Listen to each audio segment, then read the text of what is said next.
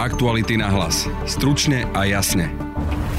Kauza v prípade vraždy novinára Jana Kuciaka vrcholí. Na špecializovanom trestnom súde dnes zazneli záverečné reči právnych zástupcov Kuciakovcov, obžalovaných a ich obhajcov.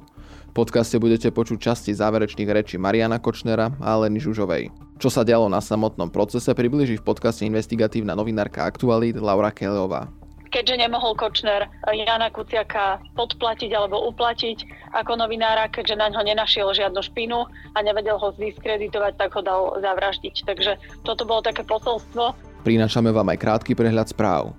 Zuzana Čaputová dnes zverejnila zoznam ministrov úradníckej vlády. Vymenovať by ich mala do funkcie začiatkom budúceho týždňa a krajinu by mali viesť do septembrových predčasných volieb. Na Slovensku je vyše 71 tisíc ľudí bez domova. Vyplýva to zo ščítania obyvateľov. Prevládali medzi nimi muži a takmer 80% sekundárnych bezdomovcov je v produktívnom veku.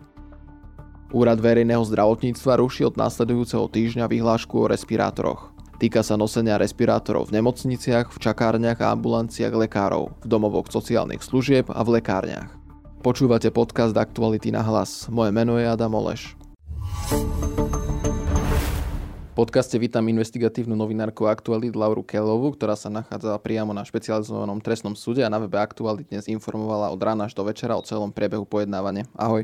Ahoj, dobrý večer. Začneme tými právnymi zastupcami poškodených. O čo sa v záverečnej reči opierali práve Peter Kubina a Roman Kvasnica? Tak ich úlohou bolo v prvom rade sa sústrediť e, na to, prečo tam sú. Oni zastupujú vlastne rodinu Kuciakovcov, takže síce oni hodnotili vlastne aj celý proces, aj vykonané dôkazy a aj obžalovaných a vyjadrovali sa aj, aj v podstate k záverečnej reči prokurátorov, s ktorou sa obaja stotožnili, ale ich úlohou je v prvom rade sa venovať vlastne tej nemajetkovej újme, o ktorej sme sa už viackrát e, rozprávali, pretože Kuciakovci si nárokujú na, na nemajetkovú újmu, respektíve na tú škodu, ktorá im e, vlastne vraždou e, ich dieťaťa vznikla. Takže boli tam aj veľmi emotívne časti, kedy sa aj rodičia Jana a Martiny uh, rozplakali a rozžialili, pretože až tej záverečnej reči Peter Kubina hovoril o tom, aký bol Jan Kuciak výnimočný človek a ako vlastne siahol na, na v podstate ekonomický biznis Mariana Kočnera a povedal tam veľmi teda parafrázujem, že keďže nemohol Kočner Jana Kuciaka podplatiť alebo uplatiť ako novinára, keďže na ňo nenašiel žiadnu špinu a nevedel ho zdiskreditovať, tak ho dal zavraždiť. Takže toto bolo také posolstvo. Potom sme sa už e, posunuli plynulo k záverečným rečiam tej protistrany, teda k obžalovaným a keď teda prejdeme k obhajcovi Mariana Kočnera, Marekovi Parovi, ten vo svojej záverečnej reči odprezentoval viac ako 100 bodov. Čo boli tie hlavné body, ktorými sa snažil spochybniť druhú stranu? Tak on to rozdielal na také tri časti, by som povedala taký trojholník a snažil sa teda vysvetliť súdu alebo presvedčiť súd, že že Marian Kočner nemal motív na to, aby dal zavraždiť či už Jana Kuciaka alebo aj prokurátorov Maroša Žvinku, Petra Šufiarského a Daniela Lipšica, vtedy advokáta dnes prokurátora. Ďalej tvrdí, že teda nie je preukázané, e, ako sa peniaze dostali napríklad od Kočnera k Žužovej a že pokiaľ tam nie sú e, zdokumentované tie peniaze a tok peniazy, tak vlastne nemohla byť, e, nemôže byť dokázané, ako tá vražda a vraždy alebo objednávky vraždy boli, boli vyplatené.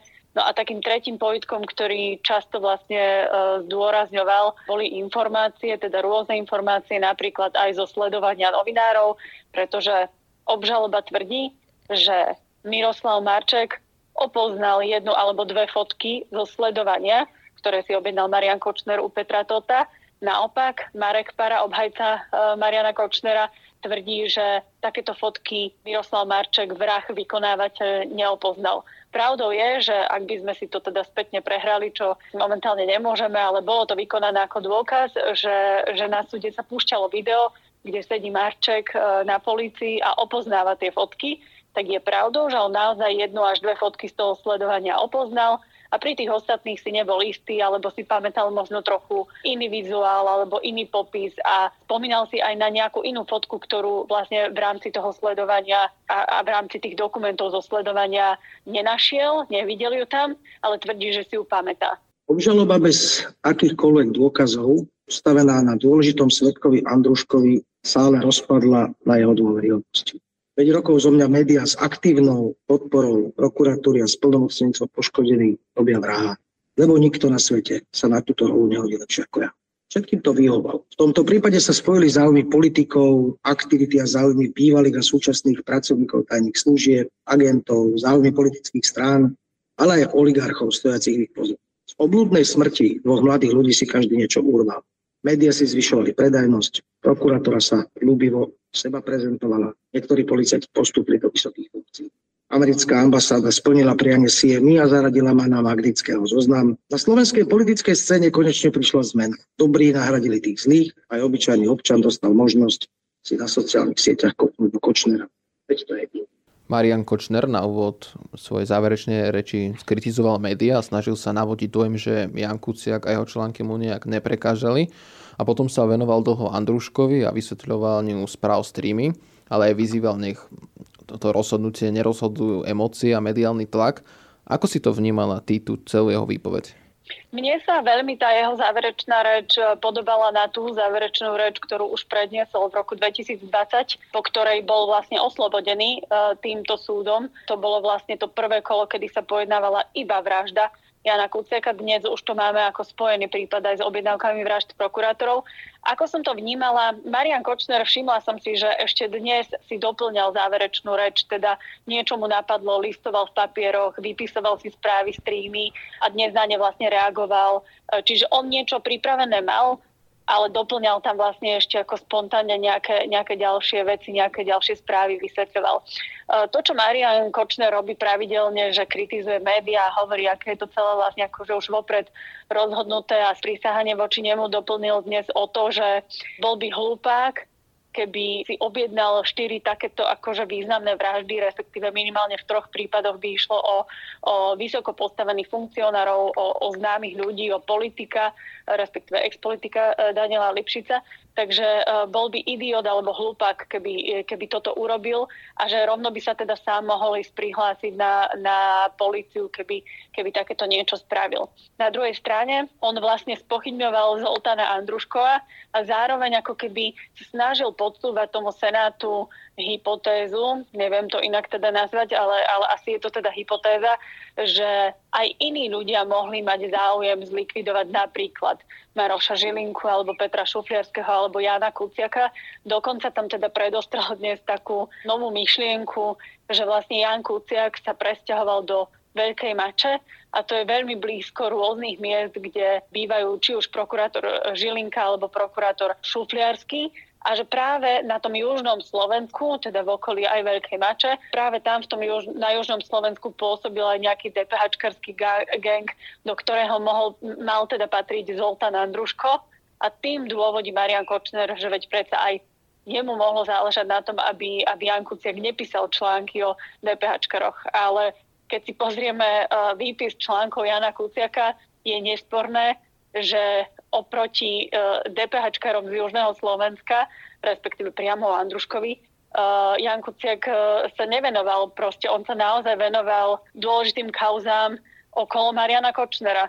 Tých, tých uh, článkov sú desiatky, vykonávali sa, čítali sa, prokurátori ich spomínali v záverečnej reči, výpočet článkov Jana Kuciaka o Marianovi Kočnerovi by, by zabral niekoľko desiatok minút. Takže asi takýto komentár k tomu bude o všetkom rozhodovať práve Andruško, keďže tie výpovede sa stále točili okolo neho? Je dôležitým svetkom, v podstate kľúčovým svetkom, pretože on je ten, ktorý sa priznal momentálne ako keby je najvyšší odsúdený človek v rámci tejto, e, tejto partie a v rámci týchto vlastne príbehov. A on je vlastne ten posledný, kto hovorí, že ja som prijal objednávku a naozaj som ju posunul ďalej a tie vraždy sa teda e, udiali alebo mali udiať. Takže to je, to je naozaj pravda. Či to stojí alebo pada na Andruškovi, do veľkej miery áno. E, otázne je, ako si súd vyhodnotí Zoltana Andruškova. A faktom je, že Zoltán Andruško od momentu zadržania, teda od 27. septembra 2018, vypoveda pomerne konzistentne. Áno, mal tam rôzne slabé chvíľky, ako by som to nazvala, keď vypisuje listy či už médiám, alebo na súd, alebo prokurátorom, pretože naozaj sa mu nepáčilo, že dostal 15-ročné väzenie. Pôvodne mu prokurátor navrhoval 10, takže asi je sklamaný, je nahnevaný, očakával asi nižší trest, ale napriek tomu všetkému a napriek tomu sklamaniu nikdy neurobil otočku, nikdy nepoprel to, čo predtým povedal, maximálne sa ujasnili nejaké detaily, ale vlastne nikdy už nezvrátil tie výpovede, ktoré konzistentne od toho roku 2018 e, spomína, kto mal byť objednávateľom, od koho vlastne dostal peniaze, komu to zadával a ako tie veci prebiehali. Takže to je veľmi podstatné, ale uvidíme, ako to vyhodnotí súd. S Danielom Lipšicom som sa stretla aj osobne a to nie len raz, aj na verejnosti, aj v súkromí.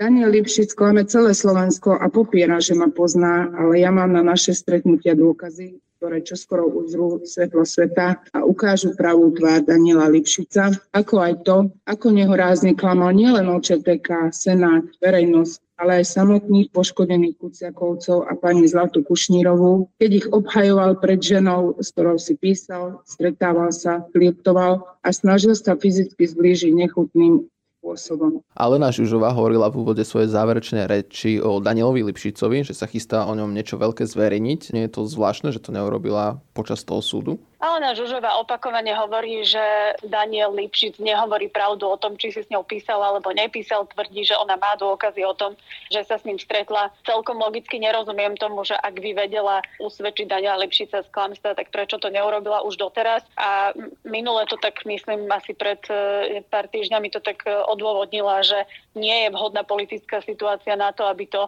aby to takéto informácie zverejnila. Či to zverejní, nezverejní, nevieme. Ak to, ak to len sľubuje, tak je to stále len v rovine nejakých, e, nejakých jej sľubov a, a nejakých jej teaserov, ale, ale vlastne nič sa doteraz neudialo a myslím si, že ak ide o takú vážnu vec, ako momentálne Alena Žužová e, je vo vážnej situácii a čeli vlastne, jednak je už odsudená na 21 rokov za inú vraždu, staršiu vraždu exprimátora Hurbanova, a zároveň vlastne čeli ďalšej obžalobe a hrozí jej do živote. Takže pokiaľ ona má nejaké prevratné dôkazy, myslím si, že to bol už naozaj posledný čas, kedy mohla zabojovať a presvedčiť ten súd. Takže nedáva mi úplne logiku, prečo to stále nevyťahla, ak teda hovorí, že má nejaké dôkazy v jej prospech.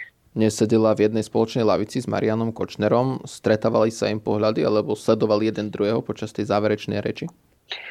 Tým, že sedia až príliš blízko, by som povedala vedľa seba, tak nevidia na seba úplne, ale všimla som si, že Marian Kočner tak, tak celkom často pozeral smerom vlastne do, do žužovej papierov. Ona sa pripravovala, ona nosí také rozpustené vlasy, ktoré jej padajú do tváre, takže často jej tú tvár ani príliš nevidíme. Čiže Marian Košner ju skôr tak akože popod alebo ponad okuliare sledoval, ale tým, že medzi nimi sedí ešte e, justičný pracovník e, v kukle, tak e, oni sa nemôžu dva len tak akože slobodne rozprávať.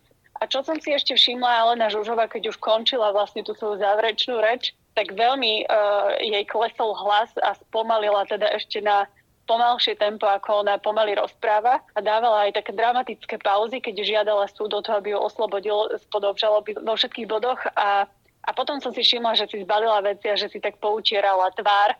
Nevidíme jej do tváre, že či naozaj jej vyhrkli slzy alebo že, že či to nejako emotívne prežíva, ale evidentne bol to pre nich veľmi ťažký deň. Na súde sme boli svetkami aj jednej kuriozity, keď tam prišli aj zástupcovia verejnosti. O čo tam vlastne išlo? Prišli takí uh, traje ľudia v staršom veku, nepoznám ich totožnosť, aj sme sa pýtali, že čo tam teda robia. Odpoveď bola, že leporelo, tak som celkom nerozumela, že, že o čo vlastne ide, ale títo traja ľudia si priniesli také rôzne A4, kde boli vytlačené rôzne známe tváre od Norberta Bodora cez generálneho prokurátora Maroša Žilinku, boli tam aj fotky Jana a Martiny, myslím, že tam boli aj nejakí expolitici, e, Robert Fico a podobne. Jeden z tých mužov dokonca mal tričko Fico chráni zlodejov, e, takže evidentne chceli asi vyjadriť nejaký postoj, či už politický, alebo, alebo teda neviem, voči súdu. Ukazovali tam tie papiere počas pojednávania a keď si to súdkynia všimla, že tam vlastne vyrušujú, tak ich nechala vyviesť justičnou strážou. Prekvapilo teba ešte niečo osobné počas dneška?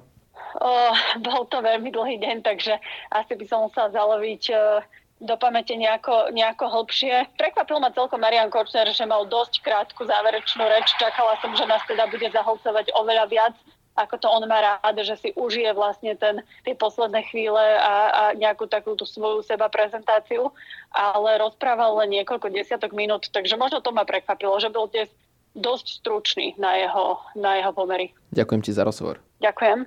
Ďalej si môžete vypočuť aj vyjadrenie opajcu Mariana Kočnera, Mareka Paru. Tak hlavné výhrady boli v tom, že z tých pozitívnych zistení a nie z toho negatívneho vymedzenia, ale z tých pozitívnych zistení absentovali tie kľúčové, to znamená odovzdanie peňazí 22. teda deň po skutku. To bol jeden z hlavných argumentov obžaloby, kde teraz zlyhali. Zároveň opoznanie fotiek, ktoré mali pochádzať od magistra Tota a mali skončiť u vykonateľov skutku. Toto sa vyvratilo tak výpovedou Zoltána Andruška, ako aj výpovedou Miroslava Marčeka, ktorí ani jeden z nich neopoznali fotky a potom sú tam ďalšie výhrady, kde absentujú pozitívne zistenia vo vzťahu k môjmu klientovi a tá dôkazná situácia je vyvratená. Z tých 8 záverečných rečí zo strany obhajoby aj obžalovaných, myslím, že 8, a vlastne aj 9 dokonca, pán Darko Dragič mal dve, tak väčšina sa točila okolo osoby Zoltána Andruška z pochybňovania jeho ako hlavného svetka. Bude on to kľúčové, čo podľa vás povedie k tomu, že možno druhýkrát vyhráte? Takto. Vierohodnosť toho dôkazu musí byť jednoznačne preukázaná. Ak nie je vierohodný Zoltán Andruško, tak potom nemá v podstate zmysel hodnotiť ani ďalšie dôkazy. A tá vierohodnosť v jeho prípade je narušená, ako som povedal, tým extrémnym rozširovaním jeho verzií.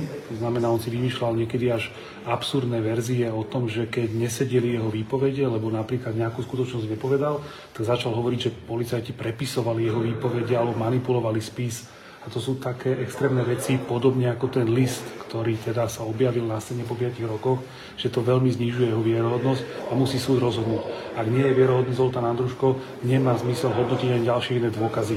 Čo sa týka potom samotnej trémy, teda nie je kľúčový len pán Zoltán Andruško.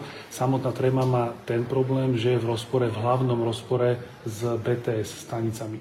To znamená, že pokiaľ hodnotíte izolovanie nejakú správu, ktorá by mala byť šifra, napríklad ten zub, tak môže to dávať samozrejme 3, 4, 5, 10, 20, 50 výrazov. Nemôžete si vybrať ten v rámci zásady dubio pro reo, ktorý zaťažuje najviac obžalovaného. Musíte si vybrať, ste nútení ten, ktorý najmenej zaťažuje obžalovaného, ale zároveň pokiaľ BTS stanice vylúčujú pozitívne, že by mala pani Žužová v tom čase vedomosť, alebo mohla mať vôbec vedomosť o tom, že vražda bola vykonaná, tak nemôžete robiť ten úsudok. Prečo vylúčujú tú vedomosť? To mi nejak ušlo. Prečo BTS stanice Poviem najprv, že nemôžete, e, nemôžete potom povedať, že tá správa bola bezpečne o vražde. A vylúčujú preto, lebo zachytávajú mm, akúkoľvek činnosť, alebo teda akúkoľvek aktivitu mobilných telefónov a Pán Zoltán Andruško bol v čase, keď tá správa bola odosielaná 7.28, bol ešte u seba doma. Takže nemohol jej povedať, že vražda bola vykonaná. To znamená, ak napísal nejakú správu o zube, tak nie je pozitívne zistené, že o tom mohla vedieť. Museli by ste najprv pozitívne preukázať, že jej to bolo oznámené ale oni sa nemuseli stretnúť na to, aby je to povedal. Nemuseli sa stretnúť, ale potom by muselo byť pozitívne preukázané, že je to napísal v nejakej správe a to sa nepreukázalo, je to len domnienka. On a tvrdí, že, bol... že to poslal cez streamu. O čom vlastne... Nie, on tvrdí, že SMS správy, nie, práve to nie, nie, on hovorí, nie, nie, on hovorí SMS správy. Pán večer, pamätám si to dosť dobre, tak to zrejme mýlite, lebo jednak žiadna, ani tá tréma sa, aj keby hneď hovoril, že to poslal cez trému, ani to sa nepotvrdilo. Mohlo by to byť slovo proti slovu, ale on hovoril SMS v správach, som jej napísal defekt večer. A poslal som jej to cez trému? Nie, to, nie, to určite nie. To, môžete hovoriť čokoľvek, ale ani to sa nenašlo. Aj keby ste hneď hovorila, že cez trému, tak ani to sa nenašlo. Vy ste spomínali tie fotky, ktoré podľa vás Marček neopoznal, ale predsa on pri jednej alebo dvoch fotkách povedal, že na tie si spomína. Čiže ano, prečo úplne ano. absentuje u vás ano. táto časť týchto opoznávačov? Vysvetlím. On povedal dve fotky, alebo dve fotky, že sa mu zdajú podobné pri tej rekognícii. Keď si pozriete tie dve fotky, tak sú dve večerné fotky, alebo jedna z nich, kde je auto ako keby na parkovisku a tá nesedí s popisom Andruška. Takže to musí absolútne proste sedieť a zároveň povedal, je to len podobná fotka. Ale to, čo povedal Marček zásadné, bolo, že videl som úplne inú fotku, lebo podľa týchto fotiek by som ho nespoznal ako svoj cieľ. Videl som fotku, kde mu bolo jasne vidieť do tváre, išiel proti kamere, teda bol frontálne fotený bolo, som svietilo tam slnko, mal žlté tričko, čiernu mikinu. A zároveň na hlavnom pojednávaní toho 13.1. povedal, že keď prišiel k dverám a išiel vykonať ten skutok, tak sa mu zdal zrazu pribratejší, iný ako na tej fotke. Sedela stavba tela, sedeli vlasy, ale bol pribratejší. Za ten čas, odkedy sledovacie komando zachytilo pána Kuciaka, tak za ten čas nezmenil on tú podobizeň natoľko, aby sa zdal Marčekovi iný. To znamená, Marček zrejme videl fotku z nejakého iného obdobia. Ja neviem odkiaľ, či si ju stiahli z internetu alebo čokoľvek iné. Ale to, moja interpretácia, to je to pochybnosť veľká. To musí byť jasne preukázané, že mali presne tieto fotky a to sa nepodarilo. Ďalej bude nasledovať aj vyjadrenie prokurátorov Matúša Harkabusa a Daniela Mikuláša. Páni prokurátori, ja asi uh, začnem uh, pánom uh, Parom, keďže sme ho tu teraz spovedali a on aj ešte začiatkom týždňa komentoval vašu záverečnú reč, ktorú ste predniesli ako plnú emócií emócií, tak uh, skúste vy na oplátku zareago- zareagovať na tú jeho, ako hodnotíte uh, záverečnú reč uh, pána Paru, možno aj pána Kočnera. Ja by som to zhodnotil tak, že, že nechcem sa vyjadrovať a nejaké kategorické súdy robiť o tej záverečnej reči. To je každého právo, nech si povie ako chce, ale k tomu takej trošku tej dezinterpretácii našej záverečnej reči sa treba vyjadriť, podľa môjho názoru. A predovšetkým ne, nepovažujem príliš za férové, aby obhajoba urobila to, že verejne teda vytrhne jeden aspekt e, z tej záverečnej reči, to znamená to tzv. negatívne vymedzenie, ktoré predsa len pri tých pozitívnych dôkazoch, teda že skutok sa inak stať nemohol, teda to slúži len na podporu tých pozitívnych dôkazov. Ne, nepovažujem za korektné, keď obhajca potom verejne povie, obhajoba, e, obžaloba postavila záverečnú, že len na negatívnom vymedzení. No však je tam výpoveď vykonávateľov, je tam výpoveď svetka Andruška, je, je tam tréma, dneska to doktor Kubina povedal veľmi správne, ako skúška správnosti. A k tomu je to negatívne vymedzenie, že tie skutky sa inak stať nemohli. Takže toto je právý kontext, a, a v, ktorom, v ktorom by som tú našu záverečnú že ešte tak akože bližšie priblížil a vlastne tu je stavbu. Tá obhajoba, ale aj samotní obžalovaní celý čas nespochybňovali Zoltana Andruškova. Môže to napokon celé padnúť na ňom? No, tak podľa nášho názoru určite nie, lebo ak idem spochybňovať Zoltana Andruška a poukazovať na nejaké rozpory dôležité, ktoré sú tí výpovedia v priebehu celého trestného konania, no tak asi by malo byť mojou povinnosťou, že tieto rozpory budem procesným spôsobom odstraňovať. Takže ak tam videla protistrana nejaké zásadné rozpory, tak bol na to mechanizmus, ako to bolo potrebné odstrániť v priebehu hlavného povedania, že sa nestalo, bolo odstranených pár nepoviem koľko teraz presné číslo rozprával, zrazu v záverečnej reči sú tam ukrutné množstva tých podstatných vecí, ktoré zazneli v jeho výpovediach inak. Prečo neboli odstranené potom priebehu konania? No, všetci sa vracajú k tomu listu. V podstate nie je ten list teraz tak povedať viac na škodlakov na pomoc? No, ten list sme my nepísali. A treba povedať korektne, že ten list bol doručený do iného trestného konania a pre úplnosť, aby mal aj protistrana, aj obžalované, obhajcovia vedomosť o takomto liste, tak my sme boli tí, ktorí sme ho priniesli do hry. Dali sme ho, aby sa mohli s ním aj obžalovaní oboznámiť, sa s ním súd mohol oboznámiť. My sme ho nepovažovali za nejaký významný aspekt na hodnotenie výpovede Zoltána Andruška, preto sme ten list ako taký ani nenavrhovali my vykonávať a rozhodne vypočúvať svetka Baltazara Rišaleho.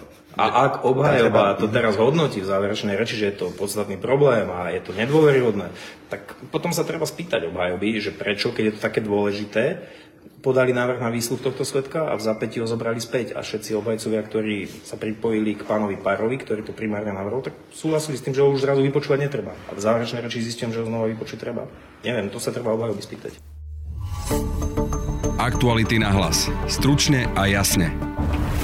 To je z dnešného podcastu všetko. Počúvajte aj našu novú podcastovú sériu Telo o všetkých bežných problémoch s našim telom, ktoré má každý z nás a ktoré nás môžu dohnať do extrému. Nájdete ho v službe Aktuality navyše. V nedeľu vychádza aj náš úplne nový podcast pod názvom Banánové deti o vietnamskej komunite na Slovensku. Na dnešnom podcaste spolupracoval Adam Obšitník a pekný víkend vám ešte praje Adam Oleš. Aktuality na hlas. Stručne a jasne.